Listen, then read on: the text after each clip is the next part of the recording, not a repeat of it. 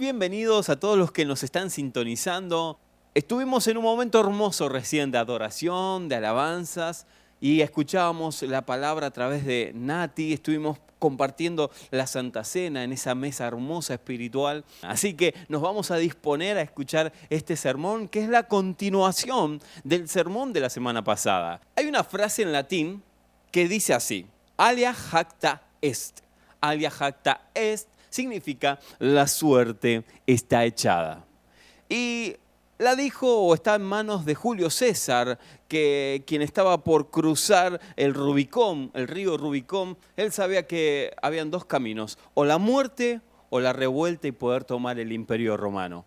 El imperio romano estaba subyugado por Pompeyo y él estaba ya cansado de la forma tan, tan déspota que tenía este rey de tratarlos al, ejército y al pueblo, y entonces generó una revuelta. Cuando cruza el río con todo su ejército que lo acompañaba, él dijo, ya no podemos volver atrás, ya cruzamos el río, así que lo único que queda es lo que vamos a hacer de acá en adelante. Y como diría el sabio Julio César, la suerte está echada. Alguno del otro lado puede decir, bueno Marcos, pero la suerte en los cristianos no existe.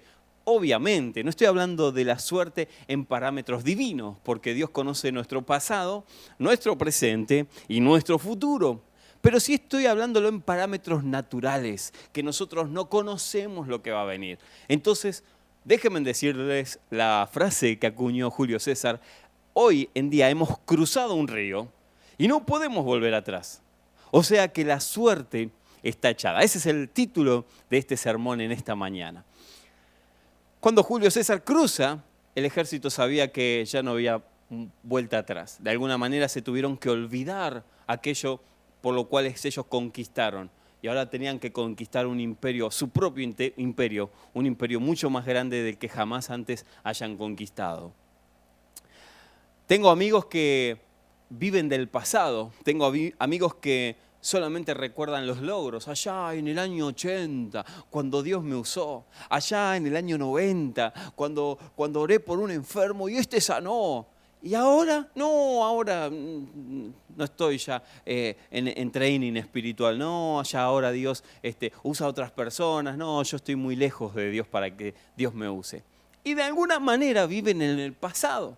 De alguna manera siempre están recordando aquellos logros, pero hacia adelante no miran no les interesa. Están como en una chatura espiritual.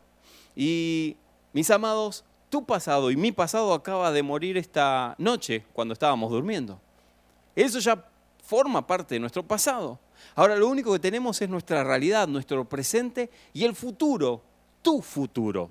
Así que quiero que Dios nos hable en esta mañana, o el sentido de este sermón es acerca de esto. La suerte está echada para atrás no podemos volver, no podemos vivir en el pasado. Y entonces necesitamos, aún en medio de esta pandemia, necesitamos ver hacia el futuro. Para vivir en el futuro, para poder caminar aún en medio de esta crisis, necesitamos tener la guía del Espíritu Santo. Y eso en nuestra jerga o en, nuestra, en, nuestro idioma cristiano se llama tener cielos abiertos. La única manera de no sucumbir ante la, nefasta o el nefasto pensamiento de que vamos a ir de mal en peor es vivir bajo cielos abiertos. Obviamente que cuando yo digo cielos abiertos, vos que estás del otro lado, usted que está del otro lado y yo, lo primero que se nos viene a la mente es un tiempo hermoso, una, un servicio glorioso donde la música es perfecta, donde estamos disfrutando de Dios y de repente las puertas del cielo se abren y cae el Espíritu Santo. Pero no es así. Lo que la Biblia nos enseña de cielos abiertos es un tanto diferente a ese concepto. No es que estamos sumergidos en tres adoraciones y de repente cae la presencia. Esos son toques de Dios. Eso son llenuras de parte del Espíritu Santo. Pero no es vivir en cielos abiertos. De hecho, te sorprenderás al saber que cielos abiertos viene siempre en momentos de presión, en momentos de mucha tensión. No en esos momentos lindos y hermosos donde uno está lleno del Espíritu Santo. No, no, no, no. Los cielos se abren cuando hay persecución. Los cielos se abren cuando hay una crisis. Ahí es donde se abren los cielos por el clamor de la gente, de los hijos de Dios, y se abren los cielos y uno puede vivir y caminar bajo cielos abiertos. La palabra nos da muchas directivas acerca de cuántos hombres abrieron los cielos. Por ejemplo, ustedes deben recordar a Jacob. Jacob tiene un sueño y está recostado sobre una piedra y de repente ve que una ventana, un vórtice que conecta el cielo con la tierra.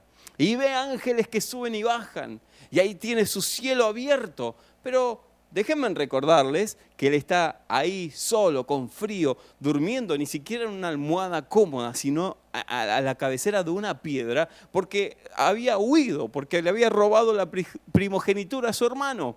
Así que él estaba en crisis, estaba huyendo, estaba escapando. Y en medio de esa crisis, a que no saben, damas y caballeros, un, vórtice, el cielo se abre y empieza a caminar Jacob, aún en medio de la crisis, con cielos abiertos. Hay otra persona que también pudo verlo, pudo, pudo experimentar cielos abiertos.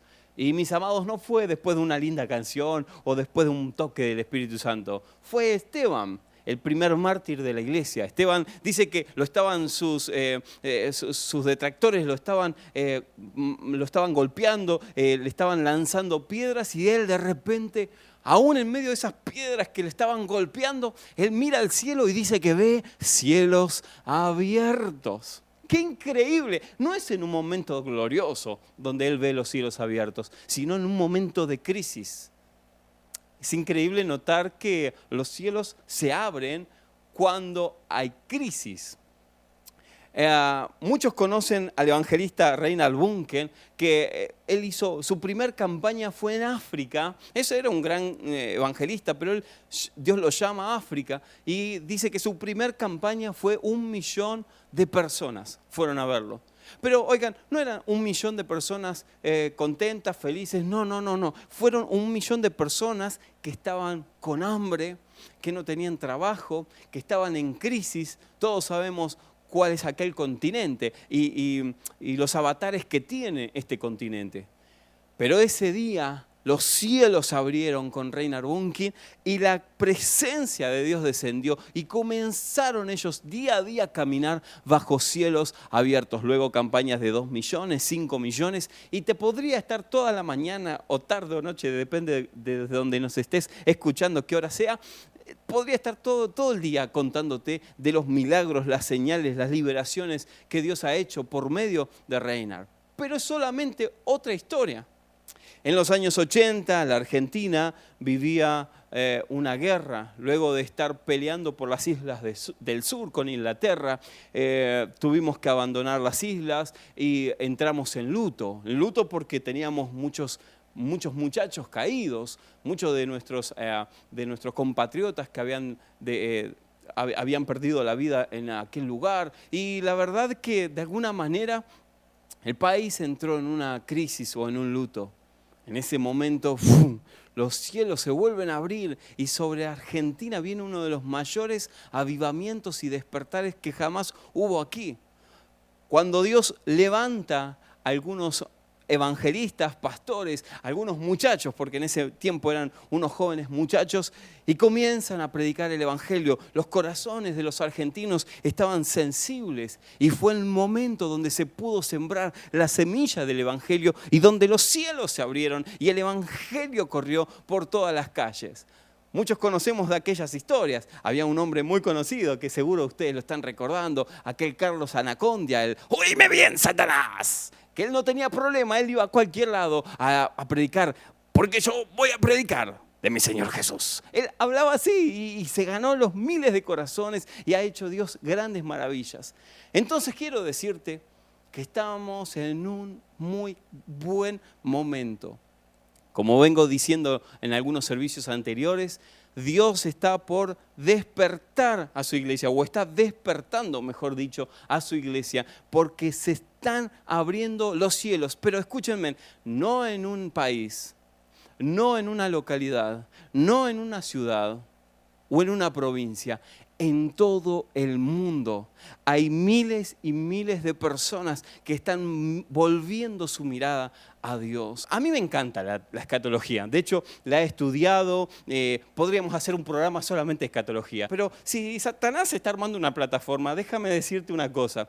Dios es el director de esta obra. Y si, él, si Satanás está armando una plataforma, Dios ya se generó todo un escenario, con luces, con humo, con todo, donde Satanás es una simple eh, marioneta de Dios. Así que no te asustes, no, no, no mires cualquier video, por favor, hazme el favor de, de recibir de parte de Dios amor, esperanza, palabras que tengan que ver con lo que va a suceder y no con solamente escatología. No digo con esto que sea malo, lo que estoy diciendo es que si nos enfatizamos solamente en las obras de Satanás, en el complot de Satanás o en lo que está levantando Satanás, nos olvidamos del verdadero evangelio, del evangelio de la cruz. Yo siempre digo que cuando Jesús está subiendo del monte y los discípulos lo están mirando, alguien que está por partir a la otra vida, que se está por ir de esta tierra, te va a decir las frases más importantes de la vida que él tuvo. Te va a decir en dónde tenés que enfatizar, eh, qué cosas tenés que, de, de, alguna manera, en qué cosas tenés que pensar y meditar. Y Jesús está subiendo y no dice, bueno, tengan cuidado con Satanás, vayan viendo, búsquenlo bien, porque capaz que está armando una plataforma y se me desmadran, se, me sale todo de, sí. No, Él no le dijo eso a los discípulos. Él, él les dijo, por tanto, id y haced discípulos a todas las naciones. ¿Cuál es el objetivo de esta pandemia? Ir y hacer discípulos a todas las naciones. Y, las señales lo seguirán, dijo. Es más, echarán fuera demonios, sanarán enfermos, vamos a romper las cadenas de esclavitud. Pero no nos mandó a andar como un detective buscando las artimañas de Satanás. Por eso, mis amados, no podemos darnos eh, por aludidos y pensar que, bueno, eh, la carga la va a tener otro. Nosotros somos parte de este ejército. La suerte está echada. No hay manera de volver hacia atrás. Pero más allá de eso, quiero dirigir ahora sí este, esta, esta parte del sermón para los que consideran que la manera correcta de que los cielos se abran es sirviendo a Dios. Cuanto más sirvo, más Dios me ama. ¿Y se acuerdan la semana pasada que yo explicaba un poquito esto? Dios no te ama más porque le sirvas más. Dios no es que te ama más si no pecas tanto. Y si pecas mucho, mm, ahí ya no te está amando tanto Dios. No es así. Dios te ama. Y punto. Y eso a mí me cambió la vida. Porque yo creía que si le servía más, si estaba más tiempo eh, atento a su casa o atento a cualquier otro servicio, entonces Él me podría amar mucho más. Y podría ser merecedor de su amor. Mientras que la Biblia me enseña totalmente lo opuesto a este pensamiento. Me ha pasado estar años sirviendo y de repente sentirme en una cinta fija. Tenés el monitor, ves, ves alguna canción y estás caminando, pero no estás yendo a ningún lado. Podemos decir que tuviste una hora de entrenamiento, pero no llegaste en esa hora a ningún lado, a ninguna parte. Yo he tenido años de servicio, años de servicio tratando de agradar a Dios sin llegar a ningún lugar hasta que pude entender que no era mi capacidad de servirle, sino mi acercamiento del corazón, el tiempo de calidad que pasaba con Dios y no el tiempo de cantidad. Muchos dicen, no, es que tenés que adorar una hora por día. Otros dicen, no, pero tenés que hacer, eh, tener tu tiempo con Dios cinco horas. O tenés que comenzar como Gigi Ávila, ¿se acuerdan? El, hermano Gigi Ávila comenzaba a las cuatro de la mañana orando, hasta las siete, luego se iba a desayunar y volvía a hacer estudios. Y se la pasaba orando y entonces pensamos nosotros que era un método y tratamos de imitar el método. Hermano, estuve ayunando y orando tres horas. Ah, 15 minutos ya no tenía más nada para decirle yo. Así que me frustraba. De ninguna manera decía, bueno, voy a servir, ya que si, si, le sirvo, entonces voy a llegar más lejos en los méritos espirituales. Y me di cuenta que no, que mi vida iba pasando, pero estaba en una cinta y estaba estancado, chato y no podía alcanzar aquellos sueños que Dios me había dado. Si por alguna curiosa razón estás creyendo que a mayor actividad o a mayor servicio más Dios te ama, déjame decirte que estás caminando o estás corriendo en una cinta fija que no te lleva a ningún lado. De alguna manera estás queriendo comprar el favor de Dios con un servicio. Sin embargo, el amor de Dios no se puede comprar. Dios nos ama, es invaluable, tiene un precio y es altísimo. Fue la vida de Jesucristo. Así que es imposible adquirirlo. No hay nada de lo que puedas hacer, ni de lo que yo pueda hacer, que pueda alcanzar el amor de Jesús. Él te ama y es suficiente. No hay nada que podamos hacer. De hecho, Jesús observó esta situación en Marta. Algunos que están del otro lado saben de lo que estoy hablando. Y entonces Él le dijo, Marta, Marta, afanada y turbada estás por los quehaceres porque ella estaba cocinando. Mientras estaba cocinando, Jesús entra a la casa de Marta y María, los pongo en el relato, y de repente María se, ah, se, arrodilla. ¿Vieron como un niño cuando se sienta a los pies? Jesús estaba charlando, estaba dialogando, quién sabe, estaba dando una enseñanza. No lo sé, yo me sentaría igual que Marta, porque si lo tengo a Jesús, hoy me, emocionaría tanto que haría cualquier cosa para estar escuchándolo. Pero otros momentos de mi vida, de mi vida, y no voy a hablar de tu vida, sino de la mía, he estado como Marta. Marta en vez de sentarse a los pies de Jesús, le dijo Jesús, ¿un cafecito? Jesús, eh, tengo un lemon pie. Así que se puso a batir huevo, exprimió limones. Bueno, no sé cómo se hace el lemon pie, pero se puso a, pasar el trapo porque viene Jesús. A ver, las dos tenían buenas motivaciones. Era Jesús su motivación salvo que una se le estaba, estaba en una cinta fija, estaba haciendo cosas para llamar la atención de Jesús, mientras que la otra no le interesaba nada. Ella quería estar a los pies de Jesús y escucharlo, contemplarlo. Y entonces Jesús hace un alto y le dice, Marta, esta es la mejor parte, ¿por qué no venís? Vamos, vamos a charlar, vamos a pasar un tiempo de calidad y no tanto un tiempo de cantidad, porque eso no favorece a nadie. Pero no solamente a Marta y a María les dio esta lección, sino que Jesús retóricamente se encontraba con maestros de la ley, con fariseos y saduceos, y le dijo a los religiosos, le dijo esto, eh, palabras más, palabras menos, les dijo, no hay nada que ustedes puedan hacer para que Dios los ame más, nada, ni ni estar afilados en la ley y cumplirla al 100%, eh, ni eh, exponer la palabra de una manera magistral. Nada de lo que ustedes puedan hacer va a cautivar a Dios. Y entonces ellos estaban atónitos de estas palabras. Y él no solamente que les dice eso, esto, sino que lo, los remata con esta frase tanto Dios les amó, y eso quiero que lo escuches hoy en esta mañana, o en esta tarde, o en esta noche, tanto Dios te amó, que me envió a mí, dijo Jesús.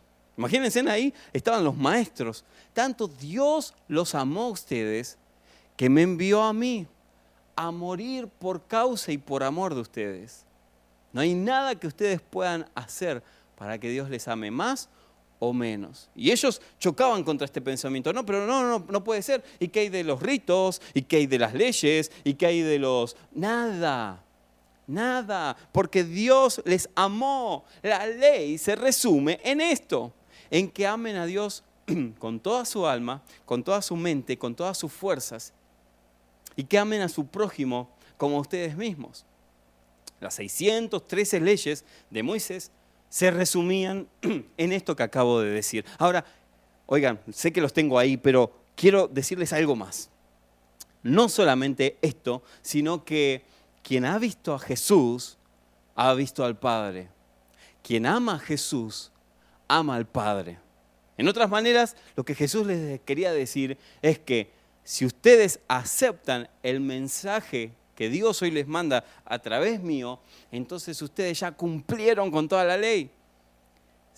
Obviamente que alguien pudiera tomar, bueno, pero esto es libertinaje, entonces hago lo que quiero si total Dios me ama. Ok, si vos lo querés ver de esa manera, lo podés ver de esa manera. Pero todos los que tenemos una relación sentimental, una esposa, un esposo, una pareja, sabemos que jamás transaríamos de esa manera. Sabemos que amamos demasiado a la otra persona para buscar el daño. Obviamente que a veces cometemos errores, pero jamás, jamás, jamás tendríamos una vida libertina sabiendo que tenemos una persona a la cual estamos completamente enamorados. Amados, del otro lado, damas y caballeros, sepan esto. No hay nada que puedas hacer que te haga que Dios te ame más o menos. Dios te ama Y ese es el pensamiento que Jesús trajo a esta tierra. Por eso rompió la cabeza de los fariseos, de los saduceos, de los maestros. Los dejó atónitos en un punto. Y hoy en día se sigue, sabiendo que esas mismas palabras siguen socavando en los corazones de tantas personas. Había una tensa, había una relación tensa, muy tensa en el Nuevo Testamento entre la gracia y la ley. Muchos querían seguir viviendo bajo la ley aún habiendo aceptado a Jesús. O sea, de alguna manera decían, ok, Jesús salva, pero hay que circuncidarse. Jesús salva, pero también hay que bautizarse. Jesús salva, pero hay que cumplir los diez mandamientos. O hay que cumplir, perdón, los 600, la ley de Moisés, los 613 leyes. Así que la religión estaba muy tensa en el Nuevo Testamento con la gracia. No se entendía la gracia. Spurgeon, el príncipe de los predicadores, decía, siempre habla de la ley. Llévalos a la ley, a que tendríamos y deberíamos, todos merecemos la muerte, pero una vez que les muestres la ley, muéstrales el camino a la salvación, que es la gracia, que Jesucristo nos amó tanto, que vino a esta tierra para entregarse por nosotros. Entonces, hay iglesias o hay, hay, hay, formas de religión que solamente se enfatizan en la ley. Y hablo de varias religiones, no solamente la cristiana.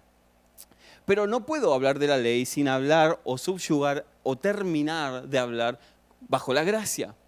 Porque la ley es un, es un camino, es como una linterna que alumbra la cruz de Cristo. O sea, ¿la ley es necesaria? Claro que sí. Gracias a la ley sabemos lo que hacemos bien y lo que hacemos mal. Pero no nos podemos abocar solamente a la ley tenemos que entender que la ley es solamente un reflector, como estos que vemos acá atrás, es un reflector que está iluminando hacia la cruz de Jesucristo. Jamás hables de ley si no lo vas a terminar hablando bajo la mirada de la gracia. Y entonces esto en, el Nuevo Testamento los tenía tenso. Entonces el apóstol Pablo, el apóstol Pedro relata así Hechos 15, dice que un día estaban discutiendo y él se puso en pie. Dice así, verso 7. Y después de mucha discusión, Pedro se levantó y les dijo, varones hermanos, vosotros sabéis cómo ya hace algún tiempo que Dios escogió que los gentiles oyesen por mi boca la palabra del Evangelio y creyesen. Y Dios, que conoce los corazones, de todas las personas, de los africanos, de los chinos, de los argentinos, de los peruanos, de los brasileros. Dios que conoce todos los corazones, dice así, les dio testimonio dándoles el Espíritu Santo. Lo mismo que a nosotros. Y ninguna diferencia hizo entre nosotros y ellos, purificando por la fe sus corazones. La pregunta es, si Dios no hace diferencia entre ellos y nosotros, entonces ¿quién la hace? Y es obvio que a veces nos dejamos eh, deslumbrar por la religión y perdemos de foco esto, que ya no hay más judíos ni gentiles, no hay ni ricos ni pobres, no hay gente santa y gente, gente no santa o menos santa. O la salvación alcanza a todos o no alcanza a nadie. O Jesús se entregó por todos o no se entregó por nadie. Y esto no estoy hablando de salva, del sentido salvífico para todo el mundo. Obviamente que Él tiene sus escogidos. A lo que estoy queriendo ir es que la religión a veces separa. Que bautistas, que pentecostales. Que con polleras largas, que con polleras cortas, que con peinados así, que con peinados así que con corbata. Yo me acuerdo que habían iglesias que colgaban corbatas hace algunos años atrás, ¿no? Y que no te dejaban entrar a la iglesia si no tenías una corbata. Ni, ni locos participaron en una cena, un momento de la Santa Cena, sin tener un saco y una corbata prendida. Y, y si no la traías era, era tema hasta de expulsión de la iglesia. Nosotros solemos hacer diferencias. Y me pongo también en primer lugar. Muchas veces he hecho diferencia pensando en nombre de Dios que estaba en lo correcto. Pero mis amados, la palabra de Dios acá nos enseña de que Dios no hizo diferencia ni entre gentiles, ni entre griegos, ni entre judíos, con nadie. y que todo aquel que quiera recibir de su Santo Espíritu lo va a recibir. Aún en medio de esta pandemia, aún la persona más, más tóxica que mirara al cielo y le dijera, Jesús, te necesito, tengo miedo de esta enfermedad, esa persona también es apta para el Evangelio de Jesucristo. No podemos cambiar la situación, no podemos cambiar los papeles. Así lo dice la palabra. Entonces, siempre estamos tratando de dividir a las personas, que este que sí, que no, que este es más espiritual, que este no es tan espiritual. Eh, recuerdo alguna vez envuelto en servicio que estaba un poco fatigado de tener muchas actividades. Y entonces le dije, Señor, la verdad que ya no sé cómo alcanzar tu, tu cariño, tu amor, porque me esmero, me esmero, pero siento que no me sale nada. Y recuerdo las palabras del Espíritu Santo en mi corazón, como si fuera hoy. Yo le dije, Señor, ¿te estoy agradando? ¿Cuán suficiente es suficiente para que alcance tu corazón? Eh, eh, parece paradójico, pero oigan, capaz que ustedes también lo pensaron. ¿Cuán suficiente es suficiente para alcanzar tu corazón? ¿Cuánto más me tengo, tengo que servir para tocarte, para que tenga tu toque, para que tenga cielos abiertos? Y él me dijo, Marcos, tus obras son nada delante de mí. De hecho, no necesito que hagas nada para que yo te ame. Si no estás queriendo justificarte por medio de las obras. Pero no quiero obras, quiero tu corazón. El corazón contrito y humillado no despreciarás tú, oh Dios. Así que eso, eso me hizo pensar, Señor, bueno, pero pero si tú me dices esto, yo tengo miedo de seguir fallándote y que, y que alguna vez no te agrade como te tendría que agradar. Ahora, quiero que me contestes esto, Dios. ¿Tú me seguirías amando aún en medio de una mala situación mía? ¿Tú seguirías mostrándome tu amor aún en medio de mis fallas más horrendas que pueda hacer alguien? Y él me contestó con su palabra y se los quiero leer y espero para ir cerrando, que estas palabras sean tan fuertes como lo fueron en aquella mañana para mí.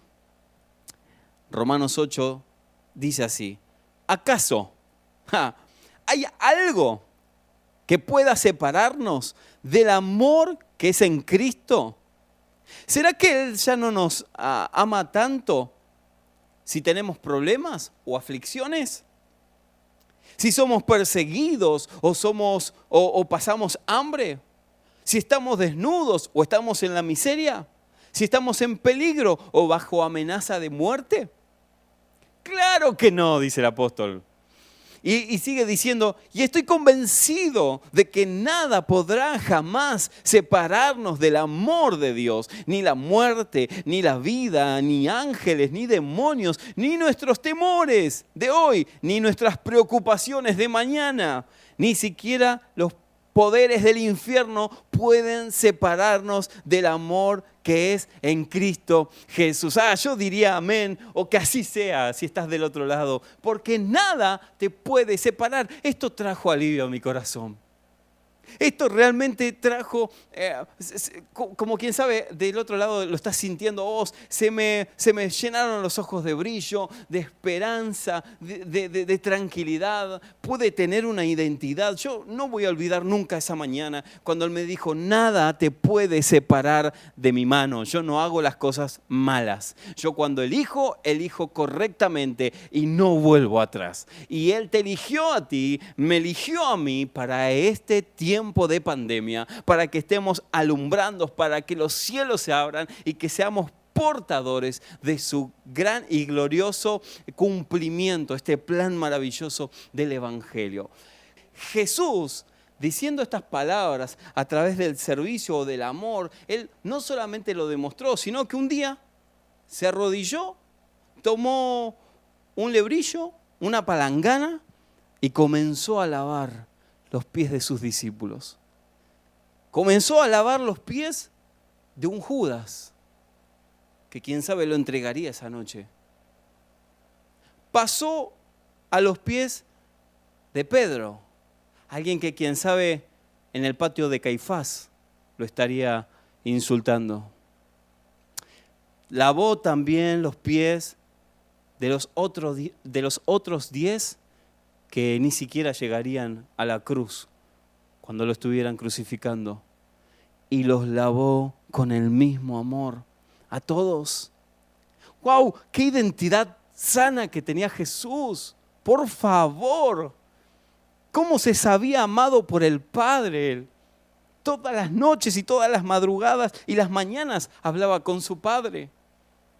Quien tiene una identidad sana, quien tiene y, sabe que Dios le ama, no tiene ningún problema en rebajarse. Ay, no, ¿cómo yo voy a, yo soy el apóstol, yo soy el pastor, ¿cómo voy a lavar los pies de, la gente? ¿Cómo a mí no me toca hacer eso? ¿Cómo que no? Si Jesús se humilló y lavó los pies aún de los que lo iban a traicionar. Les decía recién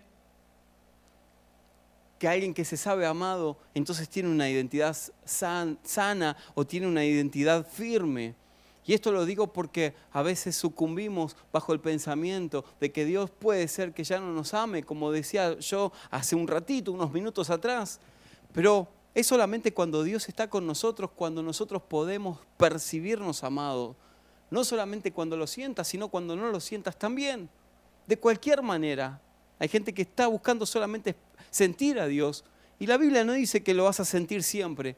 Hay momentos que lo vas a sentir y otros momentos que no lo sentirás, pero Él prometió amarte. Él prometió que no hay nada que pueda separarte de su amor. ¿Has amado tanto a una persona que has callado de amor por ella? Porque eso mismo dice la palabra. La palabra dice, callará Dios de amor por su pueblo. Él callará de amor. ¿Te acuerdas cuando recién estabas de novio, los que están en pareja o los que están casados? ¿Te acuerdas al principio? ¿Te acuerdas cómo era pasar esos minutos con tu amada o con tu amado que, que parecía como que todo, todo estaba en pausa y solamente la contemplabas? O solamente lo contemplabas. Yo me acuerdo cuando recién me nos conocíamos con mi esposa, que yo iba a tomar mate cansado después del trabajo, trabajaba cerca de 12 horas, pero siempre tenía, aunque sea una hora, para contemplarla. Su belleza, su amabilidad, que hoy en día está intacto, eh, me cautivaba. Y había veces que me decía, pero ¿qué me miras? Nada, no puedo creer como este renacuajo esté con esta princesa, decía yo. no lo podía creer, pero me deslumbraba. Bueno, así dice la palabra. La palabra dice que Dios calla de amor. Y nosotros estamos, Señor, por favor, contéstame por sí, por no. Eh, ¿Será, se dará, no se dará? Y él está, ah. Miren a mi hijo, dice, ¿no? Y nosotros, no, pero por favor, dime algo. Y él, está callado. Ay, qué feo que sos cuando lloras así, pero, ay, me llena el corazón. Él calla de amor por ti. Él calla de amor por mí. Él nos contempla tal cual somos. De alguna manera en esta mañana quiero dejarte este mensaje. La suerte está echada. Y para que podamos ver cielos abiertos, tenemos que entender una sola cosa, un principio de la Biblia, un principio de la vida cristiana, que Dios te ama y que eso no va a cambiar absolutamente nada en tu condición.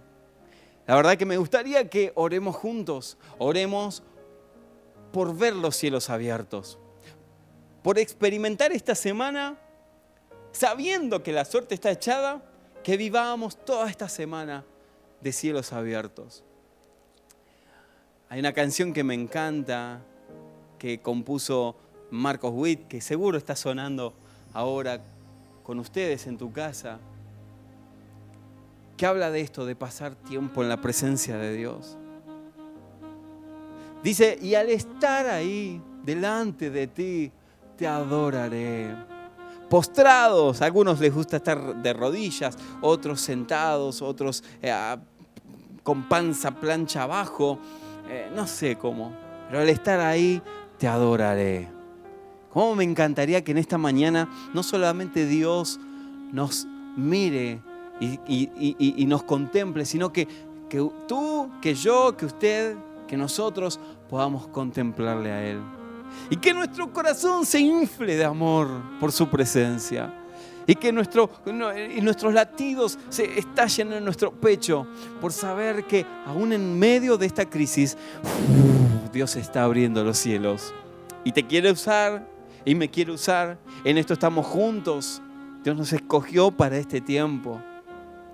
Qué lindo es saberse amado. Qué lindo es que Dios te diga, te amo. Te amo. Así como eres, con tus defectos, con tus virtudes, te amo. No hay nada que puedas hacer que cambie esta ley. Él te ama. Por eso me gustaría que, que, se lo digas en una oración. Mientras yo estoy orando, Señor, quiero adorarte. Quiero contemplarte. Y al estar aquí delante de ti, te adoraré cuando veo la hermosura de lo que has hecho, aún en este momento crítico, sigo viendo los pájaros, la naturaleza, veo mi vida, que respiro, que mis pulmones están sanos. Hoy me quiero inclinar, quiero postrarme y adorarte, porque todo esto le pertenece a Dios. Esta obra magnífica le pertenece a Dios. Déjame orar por tu vida y vos por la mía. Señor, gracias. Gracias porque hay personas del otro lado que de alguna manera estaban sucumbiendo bajo, bajo la, fatídica o el fatídico pensamiento de que esto no se iría, de que no hay vuelta atrás, de que no hay, no hay remedio para esta situación. Sin embargo, hoy tú vienes y nos reafirmas que para experimentar cielos abiertos debemos entender tu amor y estar seguros que no hay nada que nos pueda separar ni apartar de tus brazos. Gracias Dios, te amamos tanto. Aquí nos tienes expectantes, preparados para, esta, para este tiempo de cielos abiertos, preparados para donde tú nos comisiones. Estamos expectantes a que vengan e-, ese avivamiento, pero del Evangelio, del Evangelio que cambia, que transforma, que, que, que, que redarguye los corazones. Ese gran avivamiento queremos experimentarlo. Gracias Dios. Te adoramos y contemplamos la hermosura de tu magnificencia. Y los, mis hermanos que están del otro lado y yo percibimos la presencia de tu Santo Espíritu. Por eso quisiéramos estar todo el día así y contemplar tu santidad. Te adoraremos, Señor, por toda la eternidad.